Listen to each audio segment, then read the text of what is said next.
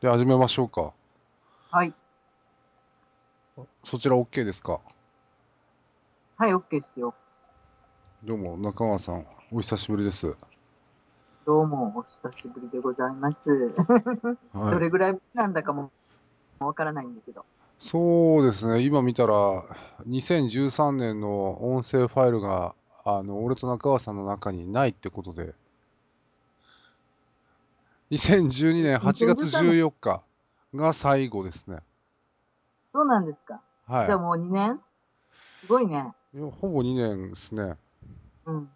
これはさすがに、前、ふ誕生日明けにやった気がそうそうそう。そういえば、今度俺らの誕生日が、あの、祝日になるらしいな、なんか。そうやねんやんか。笑うよね。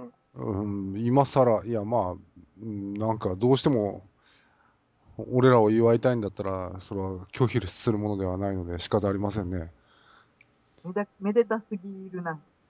まあ、何か、あイベントをするの、イベントってこの場合は、あの、えー祝日っていうのは、ほら、あの、一応こ、そうそう、国家神道的ってわけじゃないけど、まあ、向こうのうんお宮さん的なイベントで休みにしたい日ってことなんでね。うん。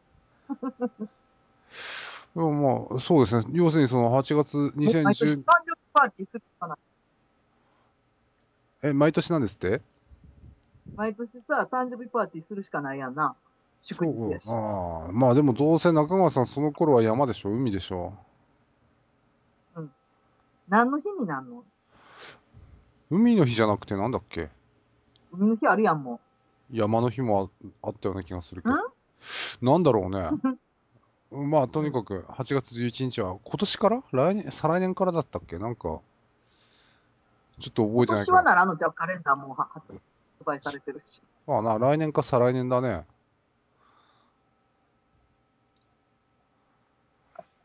そうか。じゃあお盆休みがみんな長くなるよな、きっと。ああ、そうだね。そういう風にしたいんだろうね。うん。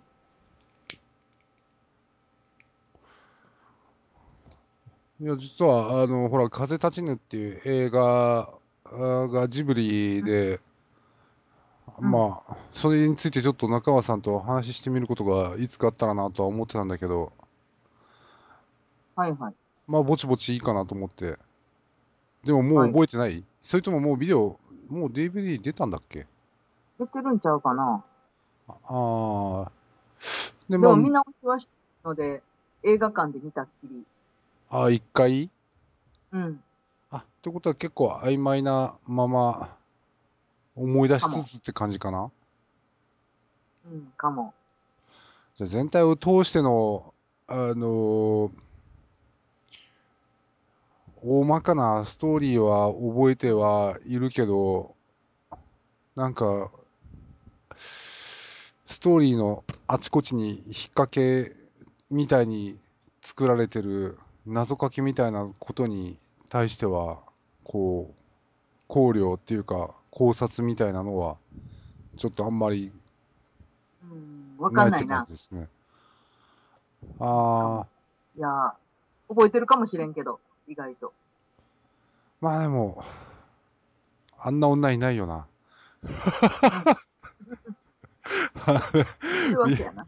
み宮崎駿の理想すぎてなんか、久しぶりに弾くわーとか思いながら見てたんだけど、えーっと、すごい美人で、しかも早死に確定してて、みたいなさ、うん。もう、あそこまで行くともう、そうそうそう、手がつけられないっていうか、僕の考えた最高のお嫁さんみたいな、うーん。なんていうか、小学生の男の子が、僕の考えた最高のに強いロボットみたいな、なんか、そういうのをちょっと思ってしまったわ、なんか。なるほどね。えー、でもまあ、全体的にすごい分かりにくい作りになってたと思うけど、うん。結構満足して見てた感じだったの？いやー、どうやろどうやろね。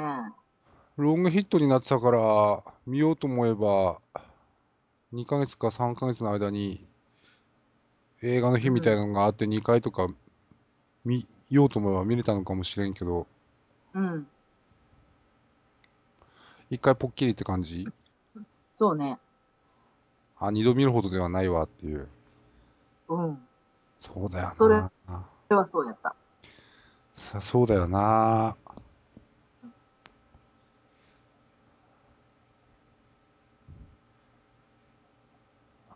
な、なんやろっていうか、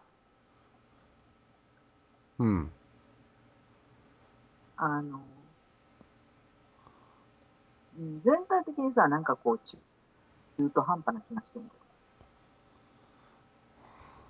あー、中途半端。だから、なんかその恋愛としても、なんか、そんなにさ、描ききれてる感がないし、はいはいはい。で、その主人公が何？飛行機を作るっていう話も、私はなんかもう一つ伝わってけえへんっていうか、ちょうど震災の対初の終わりぐらいのあの震災の話が、あのー最初の方にちらっと出てくるじゃない、うんうん。うんまあちょうど俺の親のもうちょっと前世代ぐらいうんうん。うん。になるんだよな。そうよね。うん。なんか親の帰り待ってる兄弟がいて、シベリアっていうケーキあるじゃん。あの、うん。うん。ケーキっていうかお菓子っていうか。確かカステラにあんこのやつだったっけ？あれ。シベリアって。そうなんやろな。なんかよくわかれへんけど。いうか、私らはシベリアっていうお菓子を知らん。あれ？今も売ってなかったっけ？いやー、わからん。あんのかな？どんなお菓子だ？そもそも。いや、しあ、でも今シベリアで検索すると出てきそうな気するけどな。えっ、と、なんていうか、あのーあの頃の日本って確かものすごい貧乏だったイメージがあるんだけどさ、うん。あの中の、いわゆる本当に上流階級に近い、いいとこの人たちの話だから、綺麗なとこしか出ないよね、あそこって、あの映画って。シベああ、出てきたわ、やっぱり。あ、シベリア出た？出てきた。うん。なんかね、カステラにあんこか羊羹を挟んでるお菓子。羊羹？それは驚愕だ。羊羹もありみたいやで。あーあー、サンドイ羊ッチ。羹カステラって売ってる。あ、そうなん。はあ。うん。まあなん、うん。そうそうそう。だから、えっ、と、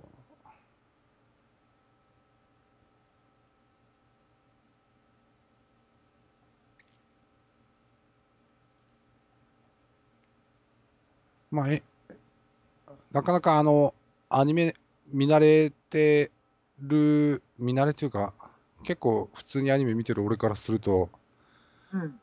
あの、演技のためみたいなのがあちこちにあって、うん。こういうのは、なんだろうな、例えばあの、サザエさんとか、えー見ててると、例えばあの、ワカメとかが、あのーサザエさんの前にす、すペタンって正座で座るときにさ、うん。あの、普通にペタンって座るんだけど、今のアニメの萌え的なものをやってるのって、例えばあの、スカートをお尻の中にしまうように手で畳むようにしてこう座るとか、そういう ちょっとした、ほんのちょっとした動作みたいなのがつくようになってさ、うん。で、あれ見てると、あの、あななんていうか、えっ、ー、と、え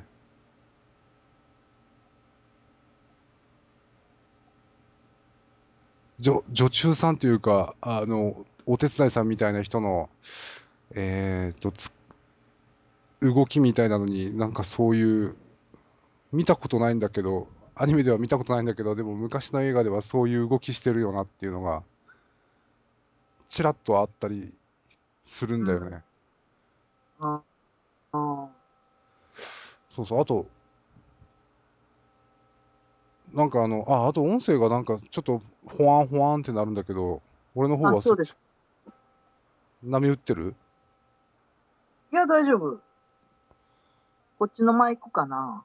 あ、またいつものあの、通信のあれか。うん、かも。はいはいはい。そうですね。はい。そういう時、録音はちゃんとできるのかな？録音でもやっぱりちょっと波打つようにああ。入ってしまうけど、ただ長く中川さんが話し出せば、そっちの方の音声は安定するっていうか、あ、そうなの？そうですね。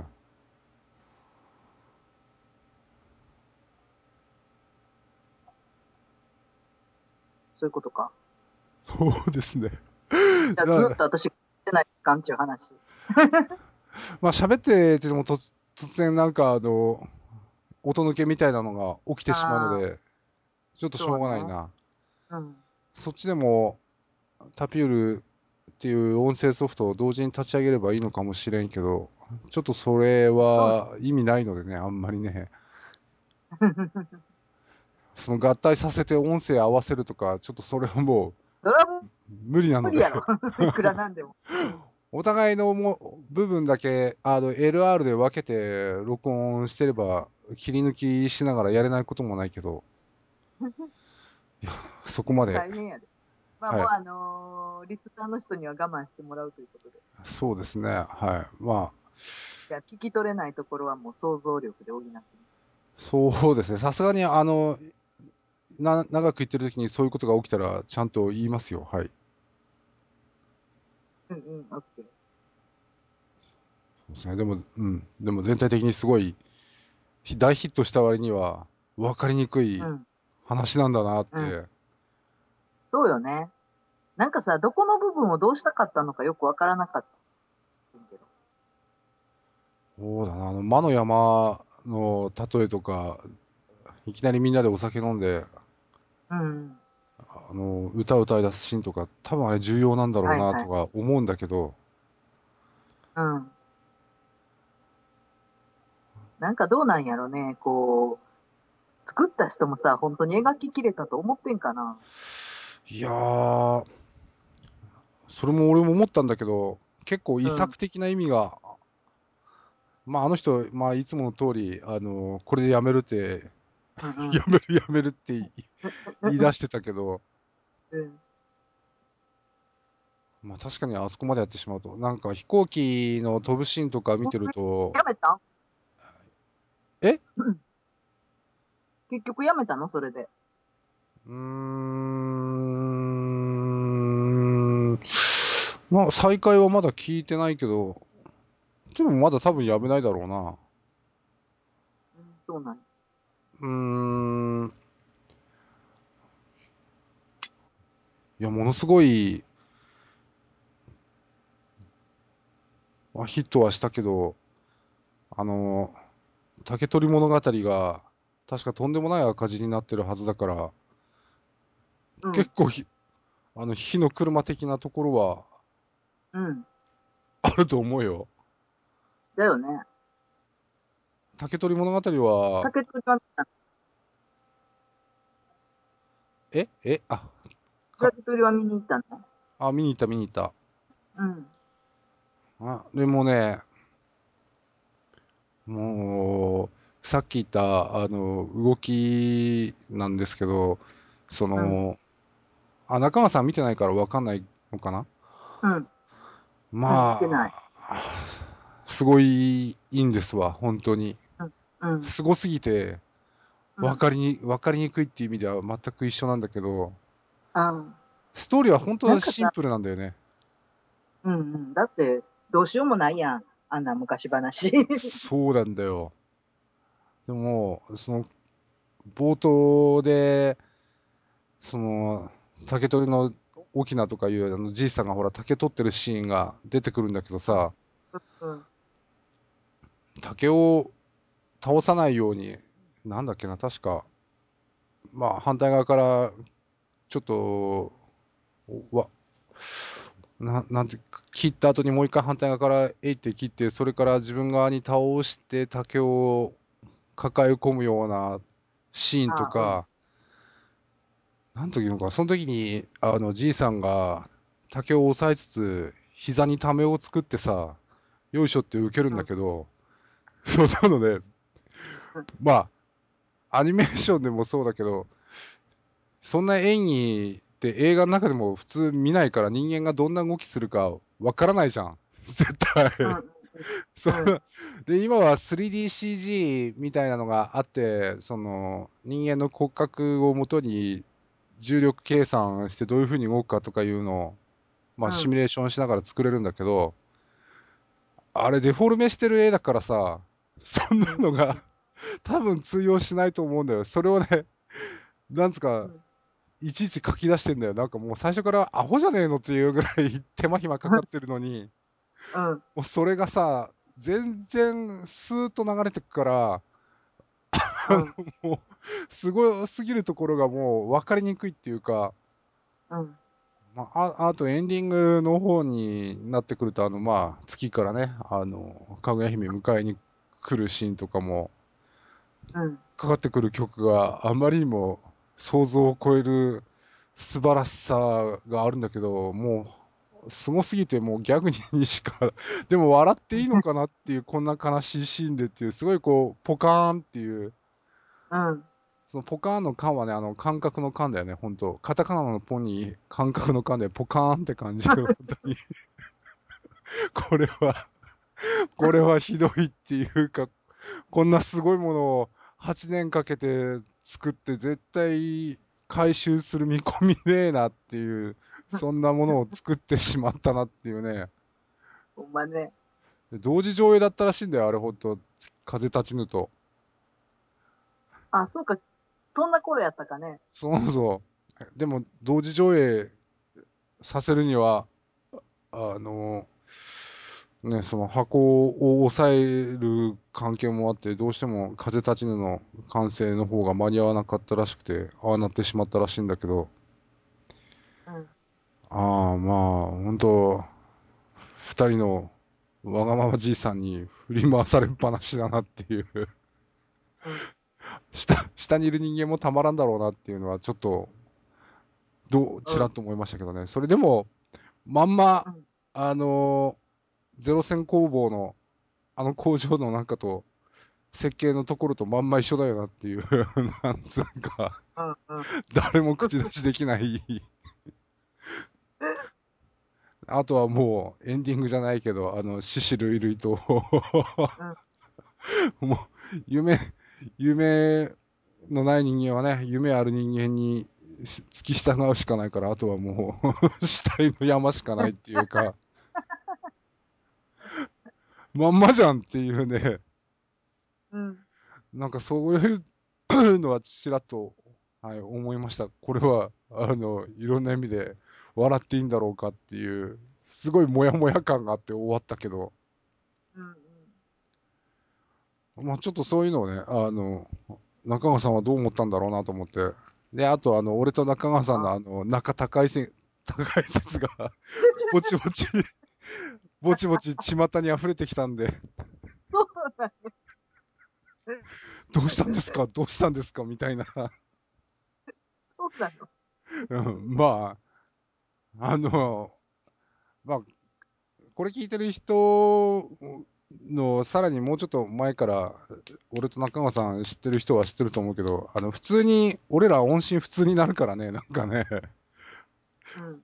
そうね。そうでしょ？なんか半年ぐらいとかうん、一年ぐらいとかね、普通に連絡取らないっていうか、だよね。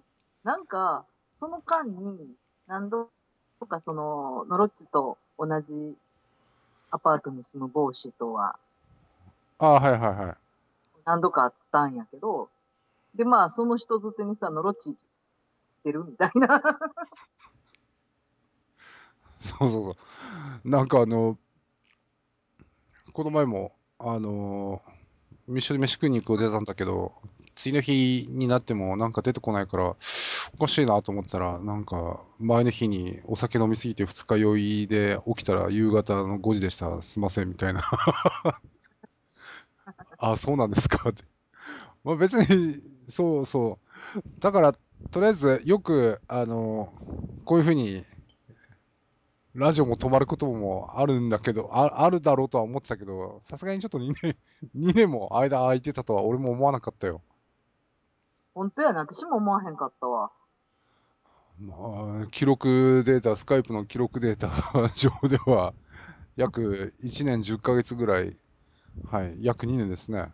全く音声ファイルがないので。か。なるほどね。そうかなうん、ちょっとまあ中川さんのその感想がおそらく一般的な人の感想に近いだろうなと思って。結構俺ってあのアニメオタすかねク、アニメオタクなんで見るところがオタクっぽいところから見てしまうので。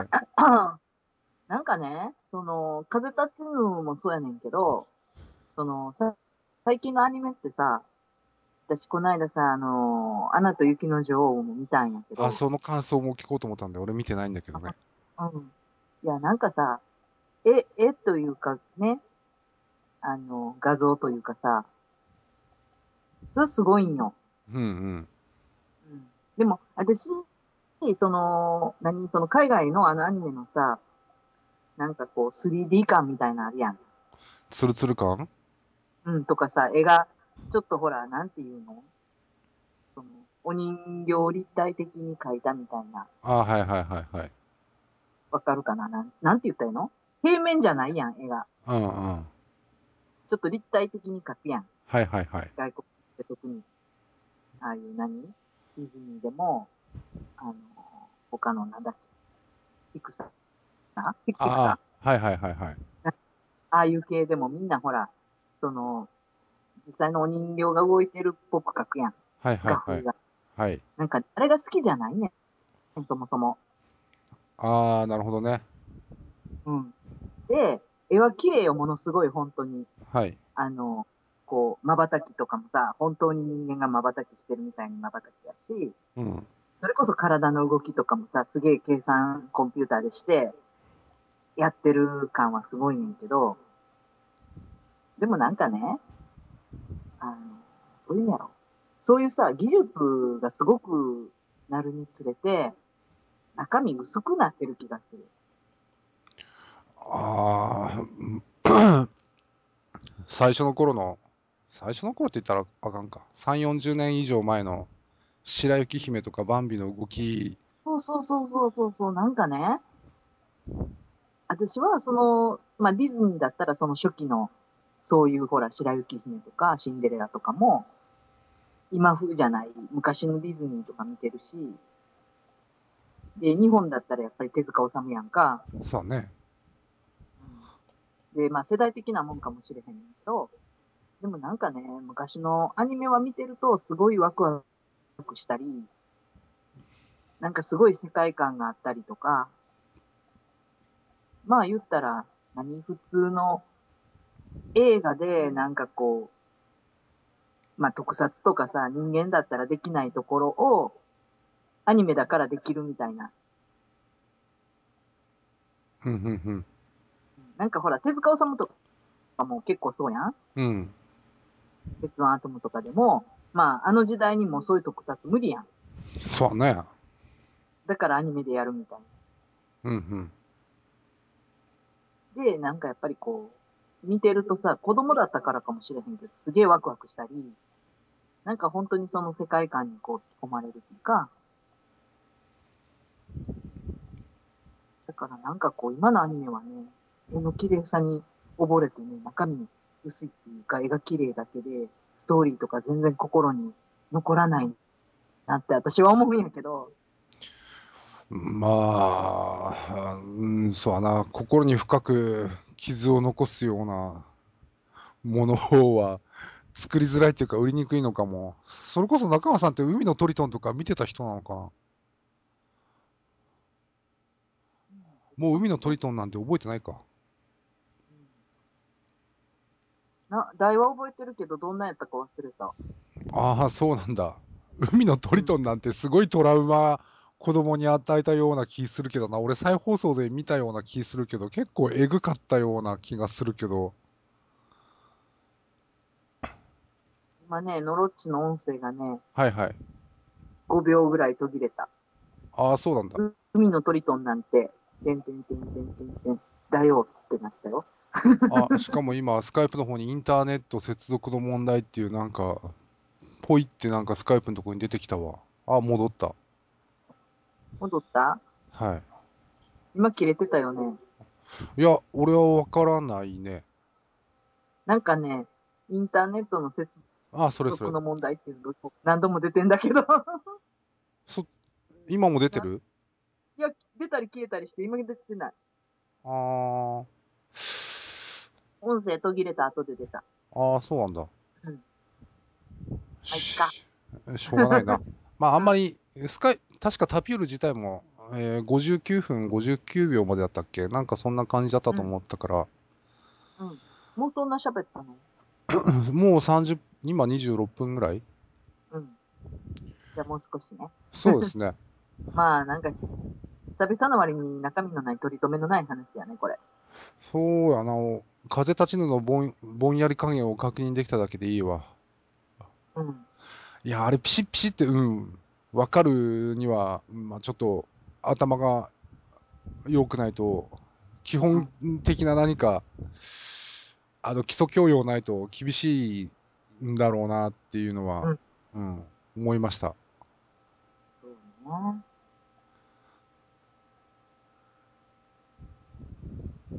なんかこう、ああれ見て本当感動した人とかいるのかね？うーんあれ、ストーリーを追っかけるんじゃなくて、やっぱりあの、し主人公のあの、堀五郎だったっけ？あの、設計者の。ああ、うん、うん。誰や？それすらま あの人になりきって、あの、楽しむものなのではないかなと思いましたね、なんか。うん。え、だってすごい好きなものを作っていくと、結局は大量にたくさん人が死ぬことになるっていうの。でも、しゃあないやん、みたいな。なんかいや、なんかあの、二郎だうえ？堀越二郎。あ、堀越二郎かうん。あ、そうそうそう。もう、すごい好きな、あーことに才能があって全力で進むけど、うんやればやるほど人が死ぬっていうやつ？うん。うん。なんかまあ、本本編というか本、原作にはいもおそらくそういう感じは全く出てこないんだったと思うけど、でもただこの人自身がさ、現実にその自分がどんどん改良していいものを作れば作るほどさ、人が死んでったりとか、その最終的にはさ、あれでしょ？特攻になったでしょ？なんかね、そうだよね。だから、その、そのことに対して彼はどう思ったんやろなっていうのは思うけどな。いやー、多分、うん。お金持ちだったからそういうこと考えなかったんかな。いや、しょうがないって思ったんじゃないの？人が、あの、自分が作ったもので死ぬのは。うん昔、何年前かな？やってたゲームの中で似たような設定のがあってね。うん。その、ど、ど、どこだっけな？なんかすごい、天天才的な兄弟がいてさ、その、軍からのオーダーに、次々答える形で最新鋭の飛行機を発注を受けては出荷して出してみたいな感じで、うん。あのー次々出していくんだけど、うん。でも自分らがある日あのもう人類を絶滅させかねないとんでもないことをとんでもない飛行機を作ってたことに遅ればせながらこう気がついてうん。自分らがあの今まであの軍に向けて出荷してた最新鋭の飛行機を倒しに行くっていうその代わり自分らが持ってる飛行機はもう旧式のもうどうにもならない飛行機なんだけどでもそれでも行かねば的な感じでっていうストーリーのゲームがあったんだけどね。タイトルはバトルガレッガっていうんだけどもうそのゲームがさもうとにかく絶望的に敵が強いのよ。つまりゲーム的にはめちゃめちゃ難しいんだよ。もうどうにもならないぐらい強いんだよ。もう本当に。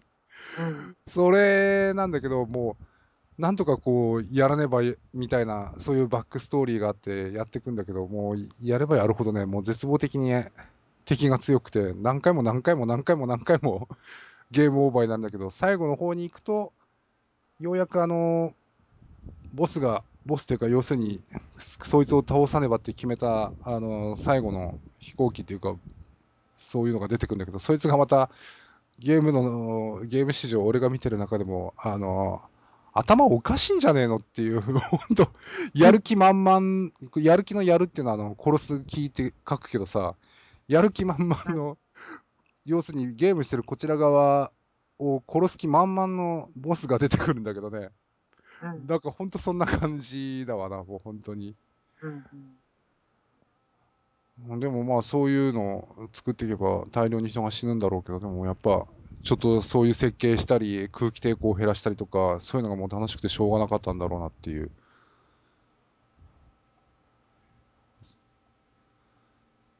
それぐらいしか思いつかないな。うん。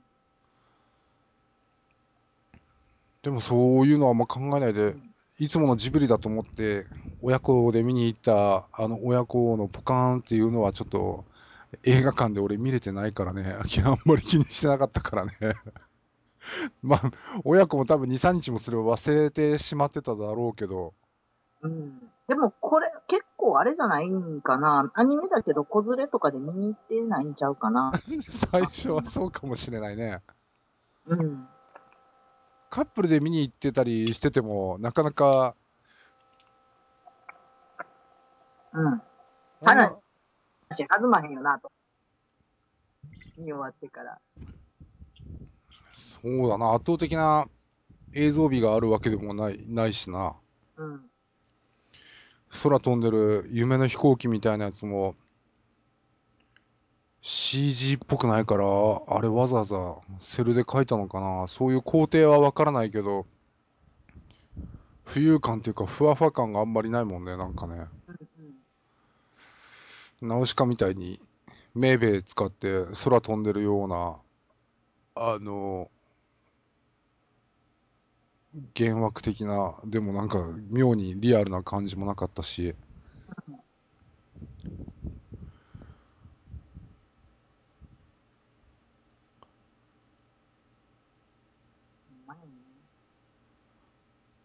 うんまあそうそうですね。まあ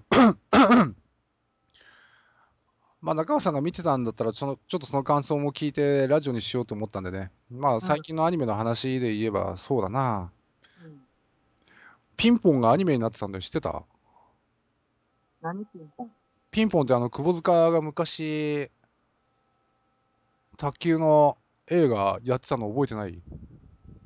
覚えてない。え窪塚がやったピンポンって俺ですら見てるぐらい強烈に良かった思い出の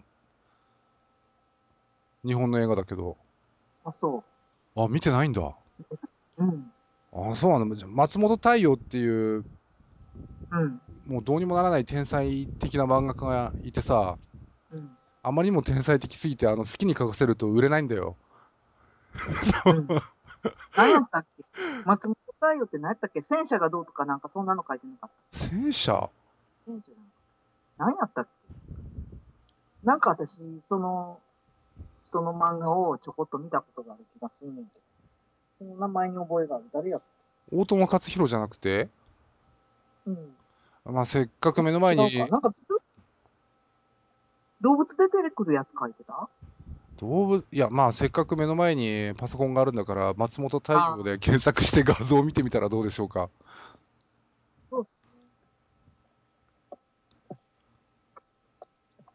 太陽ってお日様の太陽。いや、太平洋のようじゃなかったかな。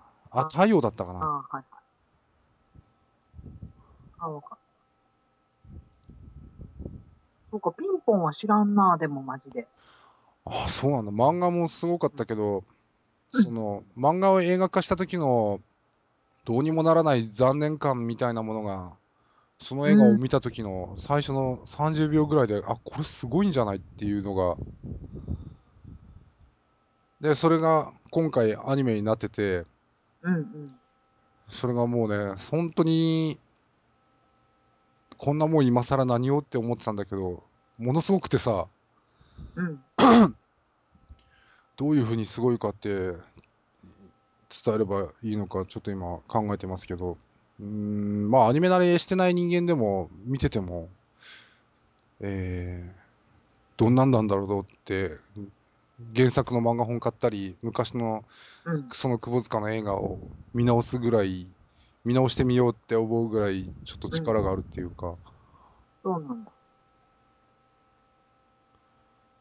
うん、スポーツの才能がある人間とない人間の話って言えばいいのかな、なんだろう。まあやっぱり人生の話なんだろうけど、うんうん。それがすごい良くて、なんか、もうちょうど終わったんだけどね。これからうん DVD で次々出てくから見ようとしたら、1ヶ月に1回ずつ、2話ずつ見る感じになるのかもしれないけどね。おなるほど。はい。あー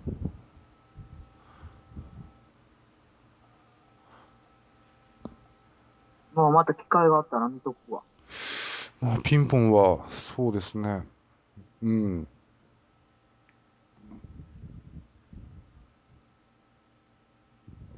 実写映画とアニメーションがあった？そうそう、アニメーションは今年のノイタミナっていう深夜のアニメやってる枠の中で10周年記念で作られたらしいんだわ、なんか。はいはいはい。なんか作品のところにあるわ。で、ピンポンは2002年の実写映画やね。そうそうそうそう。両方とも日本でやってるんだけどね。うん。そっか。そうか。まあ、ピンポン見てなければ、そうですね。まあ、去年は進撃の巨人っていうのが、ちょっとうん。大きなブームになってたけど、そうみたいね。あれ、まあ確かにすごい面白いんだけど、あれが面白いのは、あれを見てる外人がライブアクションって言って、自分が見てる様をわざわざ撮って YouTube にアップしてるんだけどさ、うん。それがね、なんか、制作者としてはこういう風に感動してほしい、こういう風に驚いてほしいっていうのを、絵に描いたような驚き方とか楽しみ方してる外人がいっぱいいてさ、それが すごい面白い見てて、なんか俺は。もうストーリー分かってるからさ、うん。もう見ててどうなるかは分かってるわけ。じゃあ、それこそ5秒後にどうなるか知ってるわけよ。うんうん。そうね。その、日本のアニメって、まあ、あ漫画もそうなんだろうけど、あまあ、ストーリーのだ、あの、た、あのー人を引きつけるストーリーっていうのはそうなのかもしれないけど、うん。もうどうにもならない事件があって、それに対する希望、小さな希望みたいなのがあってさ、で、まあ、あの、やったーみたいな感じで、次々にこう転がっていくのが、まあ、うん。それこそハリウッド的だとしたらさ、うん。とか思うじゃん？とか言って、ドーンってで絶望に落とすじゃん、なんかよく。そういうのが連続して、まあ、あの起こすことによって、それこそあの、来週に続く、来月に続くみたいなストーリーが多いから、そういう時のこう持ち上げて落とします的なストーリーを見てる外人の反応がさ、嘘みたいなさ、どういうことみたいなポカンっていう顔がね、次々見れて俺はすごい面白かったです。なんか し進撃の巨人も一応実写で映画になるらしいんだけど、まあそれはあんまり俺期待してないんで、がないあれは アニメで見た後に、まあ、もし機会があったら、そのストーリーの、まあ、なんだなんだろうな、その外人の反応みたいなのを探してみてみると面白いと思いますよ、なんか。人類ってこんなに幅広いんだって思うようなんで。ああ、これはひどいっていうか、ああ、面白いって感じ。特にアメリカ人の連中が面白いな、なんかな、やっぱり。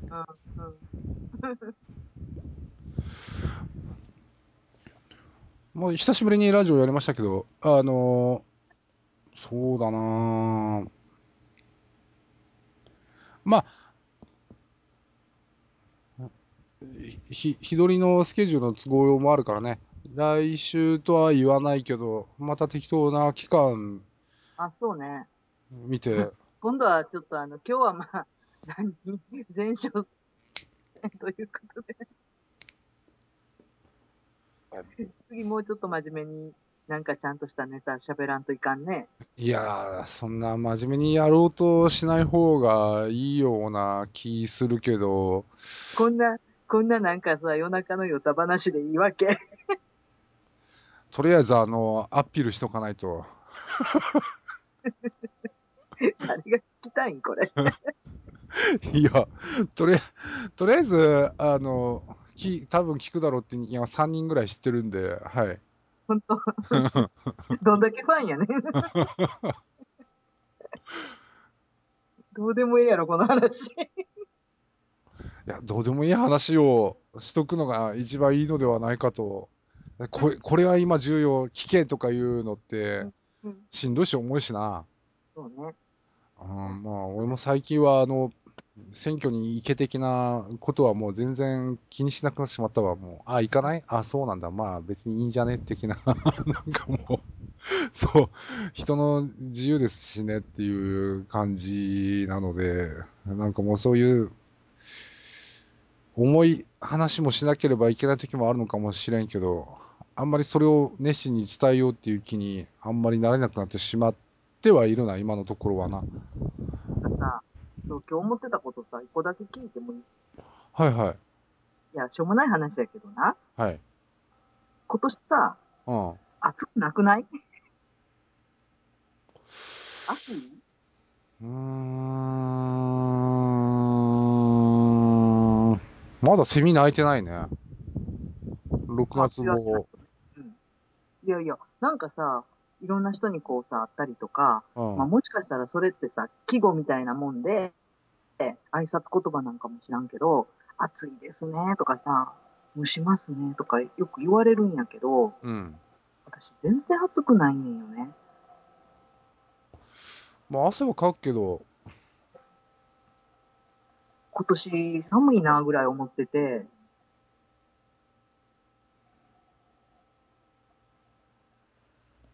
寒いっていうかまあ涼しいとりあえずまだ全然エアコンも家では使ってないし、うんうん。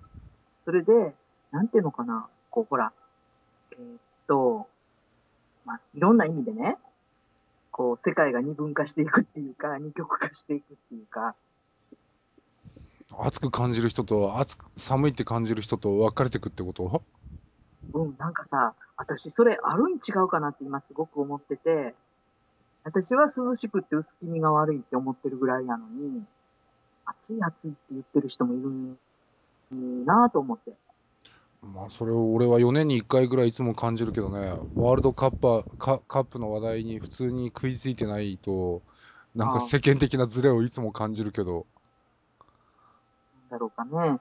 あの、まあ、会った時もだし、なんていうの、Facebook とかで毎日暑いですよとかみんな書いてるわけやん。うんうん。うん。でもさ、そんな暑いか？って思ってんねや、私は。カンクルーぐらい暑くないねんけど、と思って。うーん、結構、外回りっていうか、うん外出てるんだよね、中間さんってね。うん、私、去年よか今年外出てると思う、多分。うーん、確かに、去年の暑さ、うーん、そんな暑さで俺も困ってはいない。とか言いつつ今部屋の中エアコンかかってるけど、マイナス1度ぐらいにして。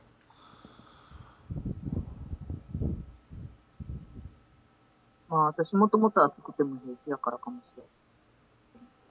ほんと今年はね、まあいいんだけどエアコン使わなくって助かるから。ふんふんふんふん。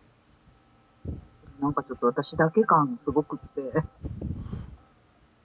みんな本当にこれ暑いと思ってるの？って思ってるんよ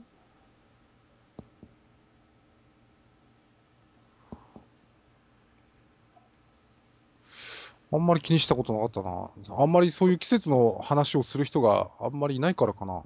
うん。蒸し、蒸し暑いっては蒸し暑いけどね。うん。その、いても立ってもいられないような暑さになるにはまだ早いかなっていう。でももう6月も終わりだしな。うん。でしょ？なんか梅雨的なものってあんまり感じなかったね。確かに長雨はあったけど。まあまだ梅雨やけどな。そうやな。うん、合間見て布団干したりしないといけないけど。うん。